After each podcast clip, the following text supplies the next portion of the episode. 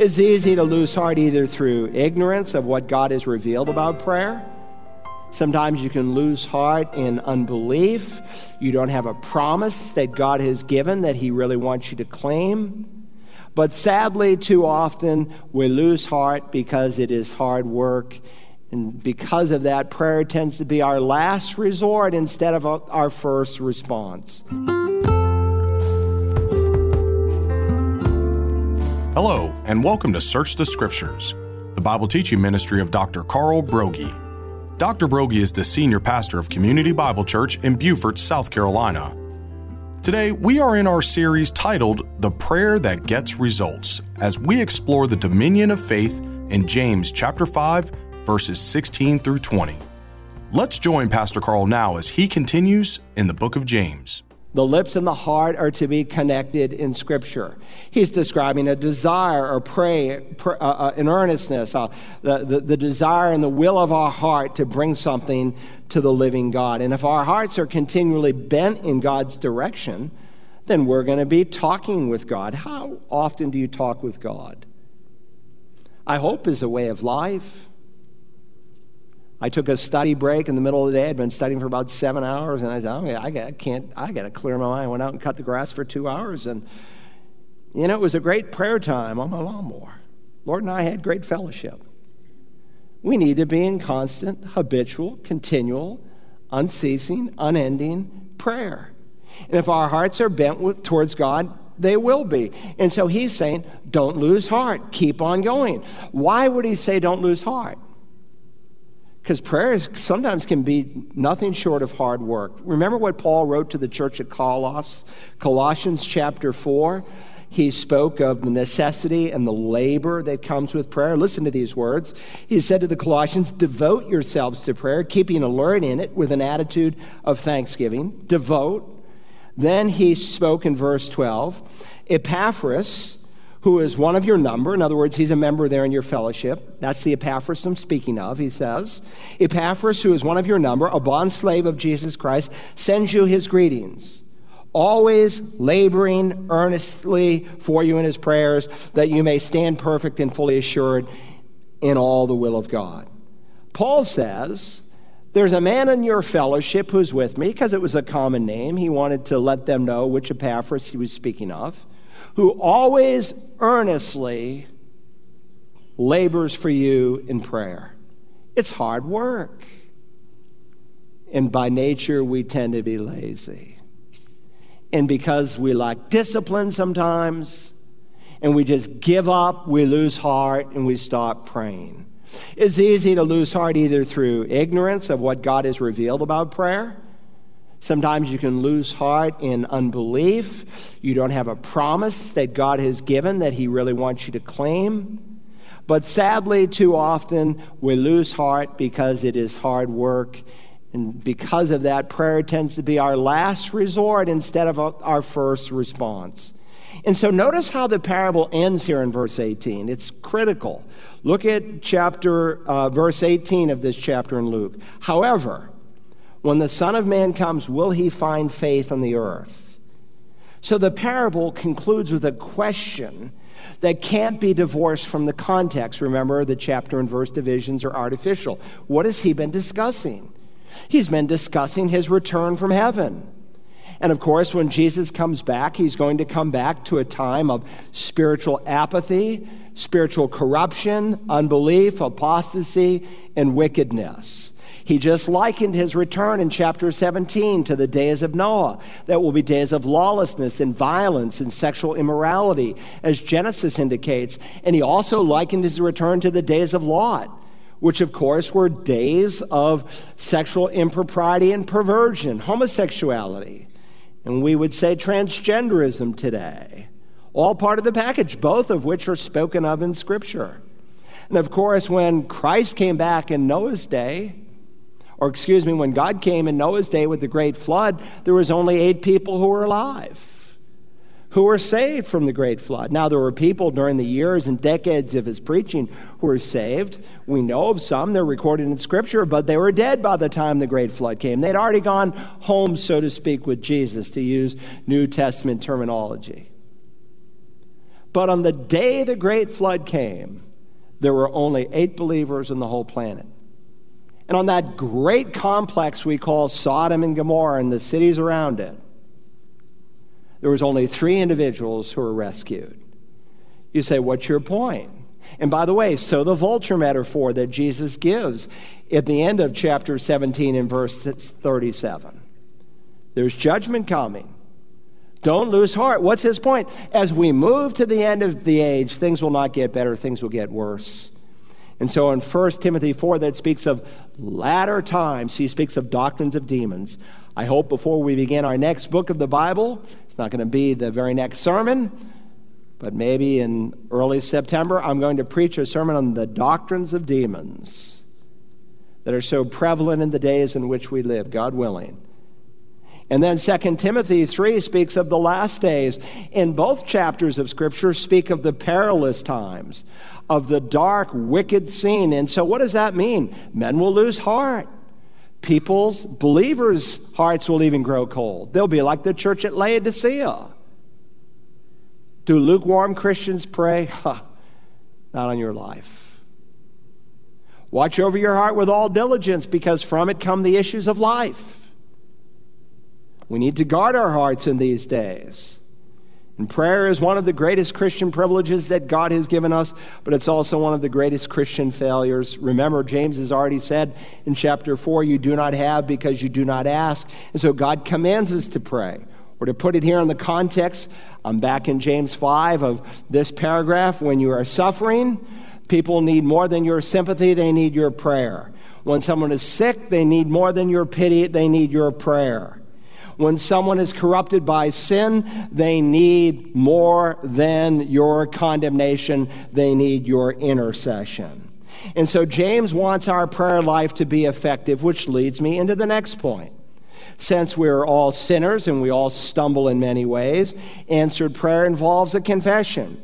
And since we can all get discouraged and lose heart, answered prayer involves a command to keep on praying. But third, answered prayer involves a condition. It involves a condition.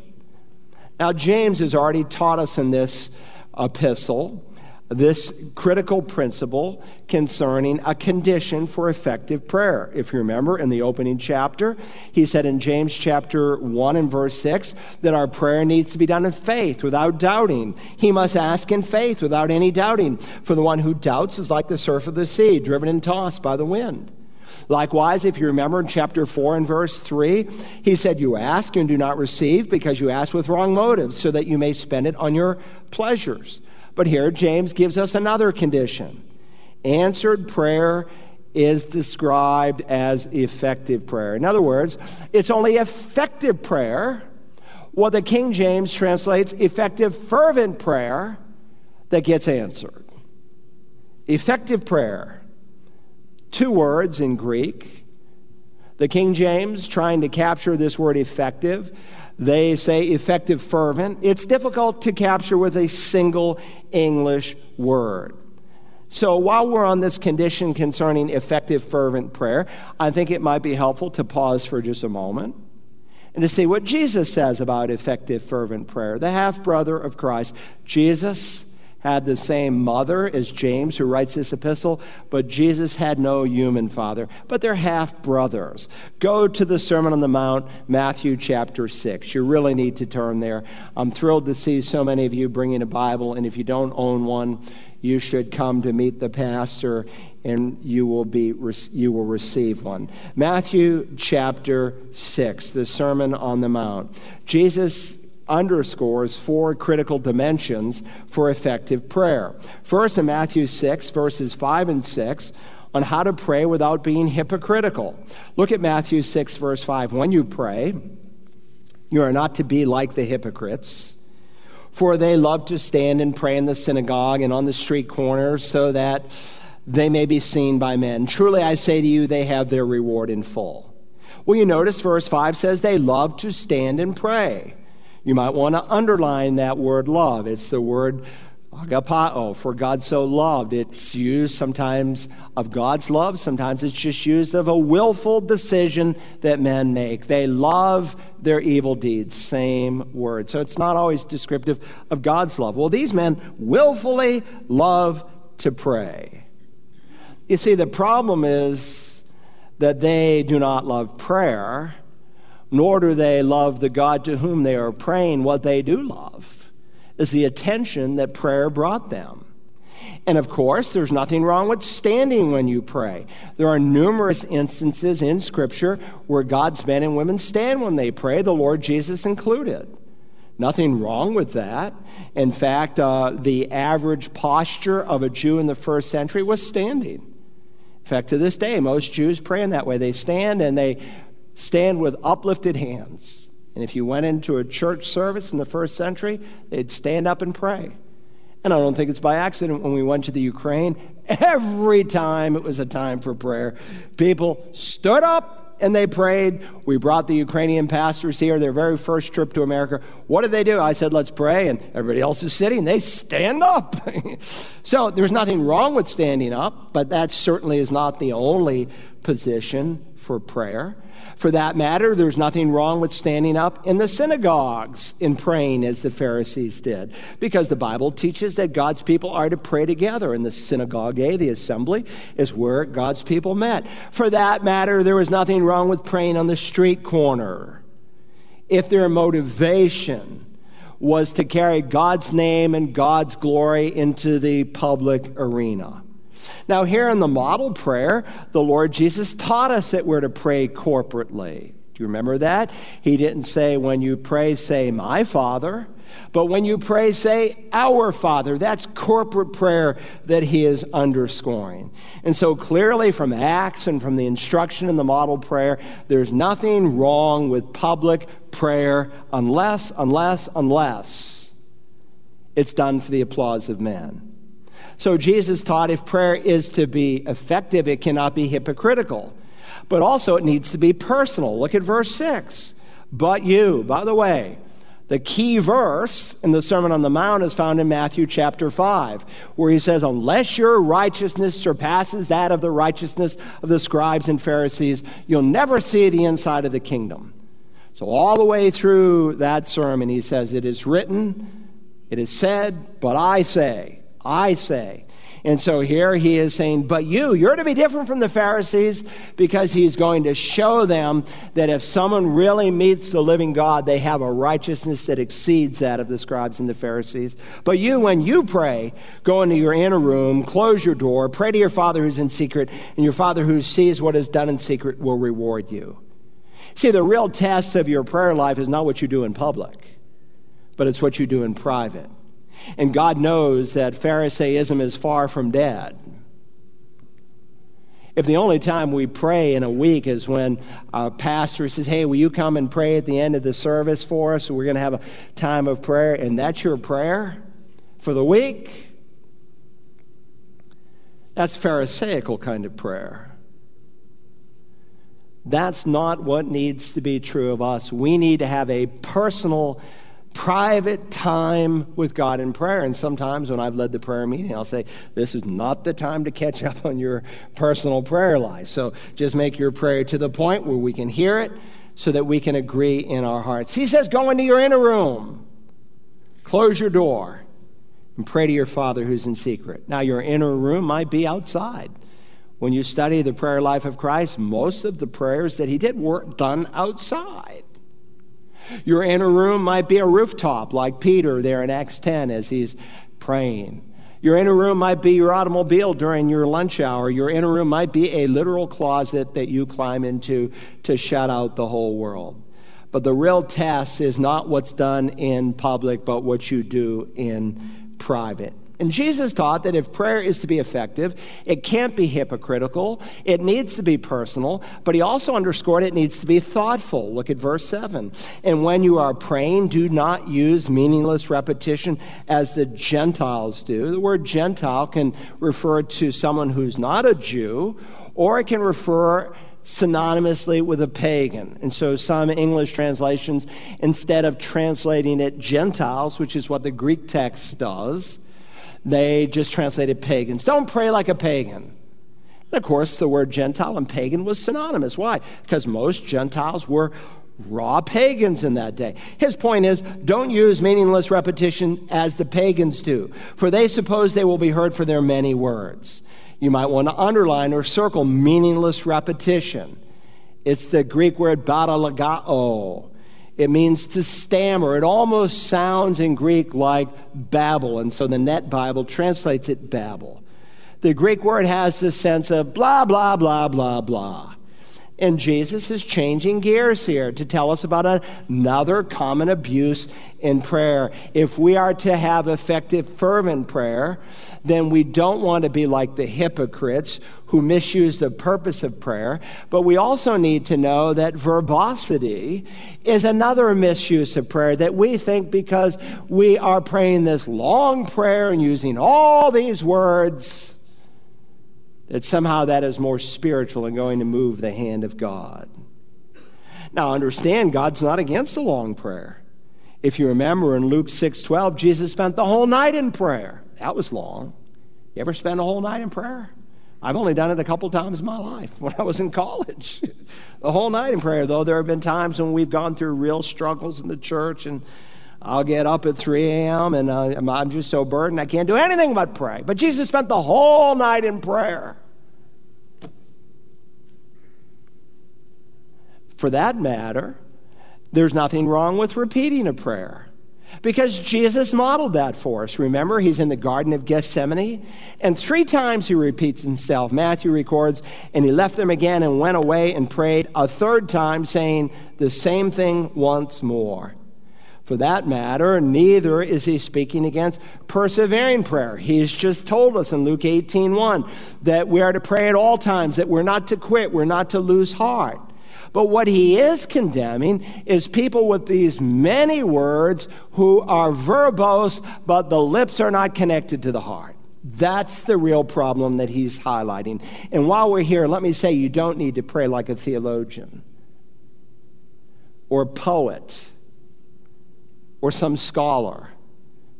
Some of the most earnest prayers I hear come from the newest Christian. They don't know all the lingo yet. When I became a Christian, it was still in vogue. I was 18 and I went to my first evangelical church in Worcester, Massachusetts, and everyone in the church prayed in Shakespearean English. And I just couldn't pray like that. It was a carryover from the 17th and 18th century because Shakespearean English, King James, was the English of the day, and people just kind of were trained to pray that way. And I thought, I, I, I don't even know the lingo. I was having real difficulty. So understand it's not the language of your prayer, it's not the length of your prayer, it's the earnestness, it's the heart of your prayer. And let me also say that when you pray, remember that you're praying to a person. Don't use God's name like a punctuation mark. Lord, we thank you, Lord, Lord, that we can come, Lord, into your presence, Lord, that you care about our needs, Lord. And we're here today, Lord, to plead with you, Lord, so that we can live for you, Lord. Do I say, Audrey? Would you make me lunch? Because if I make lunch, Audrey, I'll make a mess, Audrey, out of the kitchen, Audrey. And I know that I'd rather not make a mess out of the kitchen, Audrey. And I'm a lousy cook, Audrey. So, Audrey, would you make me lunch? I don't speak to her that way. Neither do you speak to God that way. Slow down, think. Maybe it's a nervousness that drives that sometimes, where the mouth is running, but the heart is not really engaged. Now, Christ's statement here in verse 7, he is really underscoring and exposing the folly and the sham of thinking like a pagan. We're not to pray like a pagan because pagans have a false view of God and they think that somehow the mechanics and the statistics of the prayer are going to move God's hand. And that's what I was really trained in as a young Roman Catholic. So, you know, pray 10 Our Fathers and 20 Hail Marys and three acts of contrition and boom, boom, boom, boom. I thought somehow that was going to move God. It doesn't. If prayer is to be effective, it cannot be hypocritical. It needs to be personal. It needs to be thoughtful. And it's not done to inform God. Look what he says here in verse 8. So do not be like them do not pray like the non Christian Gentiles who thought that they would be heard for their many words. And why not? because we do not have that kind of God, because that's not the God of the Bible that is revealed. So we do not do as they do, because we do not think as they think. On the contrary, notice, for your Father knows what you need before you ask him. He's not ignorant. We're not there to give him a lesson to inform him. God knows everything. Has it ever occurred to you that nothing has ever occurred to God? He's not ignorant of what is on your heart. You say, then what's the point in even praying if he already knows? Well, you don't pray to inform God, you don't pray to impress God, need nor do you pray somehow to excite God by your many words, you know, because he's reluctant and somehow you have to urge him to move. No, it's a privilege to pray. We have the opportunity to fellowship with God. It's in prayer that we learn the goodness of God. It's in prayer that we sense the presence of God as the Spirit of God prays through us. And it's in prayer that we can claim the promises that He has given us for what it, whatever it is that we are praying for. It's in prayer that we can praise and worship God. It's one of the greatest privileges, not to mention that He allows us to participate in the ruling and the administration of the kingdom of God through prayer. So, back to James chapter 5. We're thinking about effective prayer, and I thought it would be helpful to pause and to see what the half brother of Jesus said, because this was a man who grew up in that home with the Lord Jesus. Look at verse 16. The effective prayer of a righteous man can accomplish much. Now, I can give you in one simple word why it is that much prayer is not answered, and it is simply the word sin. Sin. The effective prayer of a righteous man can accomplish much. Now, we know by nature, Paul says it in Romans 3 and verse 10, and he's quoting the Old Testament there is none righteous, not even one. So we need to ask a critical question here. Is the Apostle James speaking about positional righteousness, what we call salvation, justification, or is he speaking about practical righteousness, experiential righteousness? Well, certainly we need positional righteousness to see our prayers answered. Remember what Solomon said in Proverbs 15 29? The Lord is far from the wicked, but he hears the prayer of the righteous. Solomon is contrasting the Old Testament believing saint with the raw pagan of his day. In New Testament terms, Solomon would be contrasting the born again person or the person who's only had a natural birth, only one birth, has never been born again. And if you've never received Christ as your personal Lord, then there's no possible way that you are deemed righteous in God's sight. You become righteous when there's a point and a moment in your life when you admit your bankruptcy to God and you put your full faith in the death, burial, and resurrection of Jesus, period. That's something that is then given to you. Remember what Paul said in Romans 5 and verse 17? He speaks of those who receive the abundance of grace and of the gift of righteousness through Jesus Christ. When you receive the gift of righteousness and it's gifted to you, you don't earn a gift you receive it, then you are declared righteous. You are given positional righteousness. And so Paul can say, He made him who knew no sin to be sin on our behalf. The Father made Jesus, who is sinless, to be sin on our behalf. He bore our sin in his own body on the cross so that, Paul writes, we might become, because we weren't before, the righteousness of God in Christ. Everyone within the sound of my voice you are either in your righteousness, which is like filthy rags, making you by nature a child of wrath, or you have been gifted with God's righteousness. You have been given justification. You say, well, which one is James referring to? Practical righteousness. You say, how do you know? The context, it's clear. Who is he writing to? Save people. He's writing to believers who are children of God, his brethren. He's writing to people who have already been trusted Christ as their Lord and Savior. And so he wants them to make sure that their heart is clean, that they can approach the throne of God with a sense of boldness. You know, very often we take those verses that God uses to describe his people out of fellowship and we dump it on the unbeliever to say that God doesn't hear and answer their prayer. Verses like Psalm 66 18. If I regard wickedness in my heart, the Lord will not hear. Notice the psalmist does not say, If I sin, the Lord will not hear, because James has said we all sin, we all stumble in many ways. But rather, if we cherish, as the ESV renders it, if we harbor, as the net translation puts it, then Adonai will not hear. Isaiah drives home the same truth to believing Jews. We can certainly apply this verse to the lost, and it's a legitimate application, but don't miss the original context. Behold, the Lord's hand is not so short that it cannot save, nor is his ear so dull that it cannot hear. But your iniquities have made a separation between you and your God, and your sins have hidden his face from you so that he does not hear. The problem was not God's strength because his strength was not diminished. The Lord's hand, Yahweh's hand, is not so short that it cannot save and deliver us. Neither was the problem of God's knowledge, like he didn't know what we were going through. He didn't understand the needs and the challenges that we have. That is, his ear is not so dull that he cannot hear. He can hear because he's omniscient. He can do because he's omnipotent. He's all powerful. The problem was not God's power. The problem was not God's knowledge. The problem was not God's care. The problem was sin. Our iniquity. Now, understand, you cannot sever an eternal relationship with the living God. I'm not saying that people who say you can lose your salvation are heretics, but it's a heretical teaching and about 10% of the body of Christ say that you can lose your salvation. They're dead wrong. That was not introduced into the six, until the 16th century. It's, it's bad doctrine. But understand, once saved, always saved. And if you are saved, your life will change. And if your life hasn't changed, I meet people all the time, oh, yeah, you know, I got saved when I was 12. Yeah, I've been living with this guy for 10 years. And, but, you know, I'm saved. I'm going to heaven. Mm-hmm. Really? You'll know them by their fruits. But if you are saved,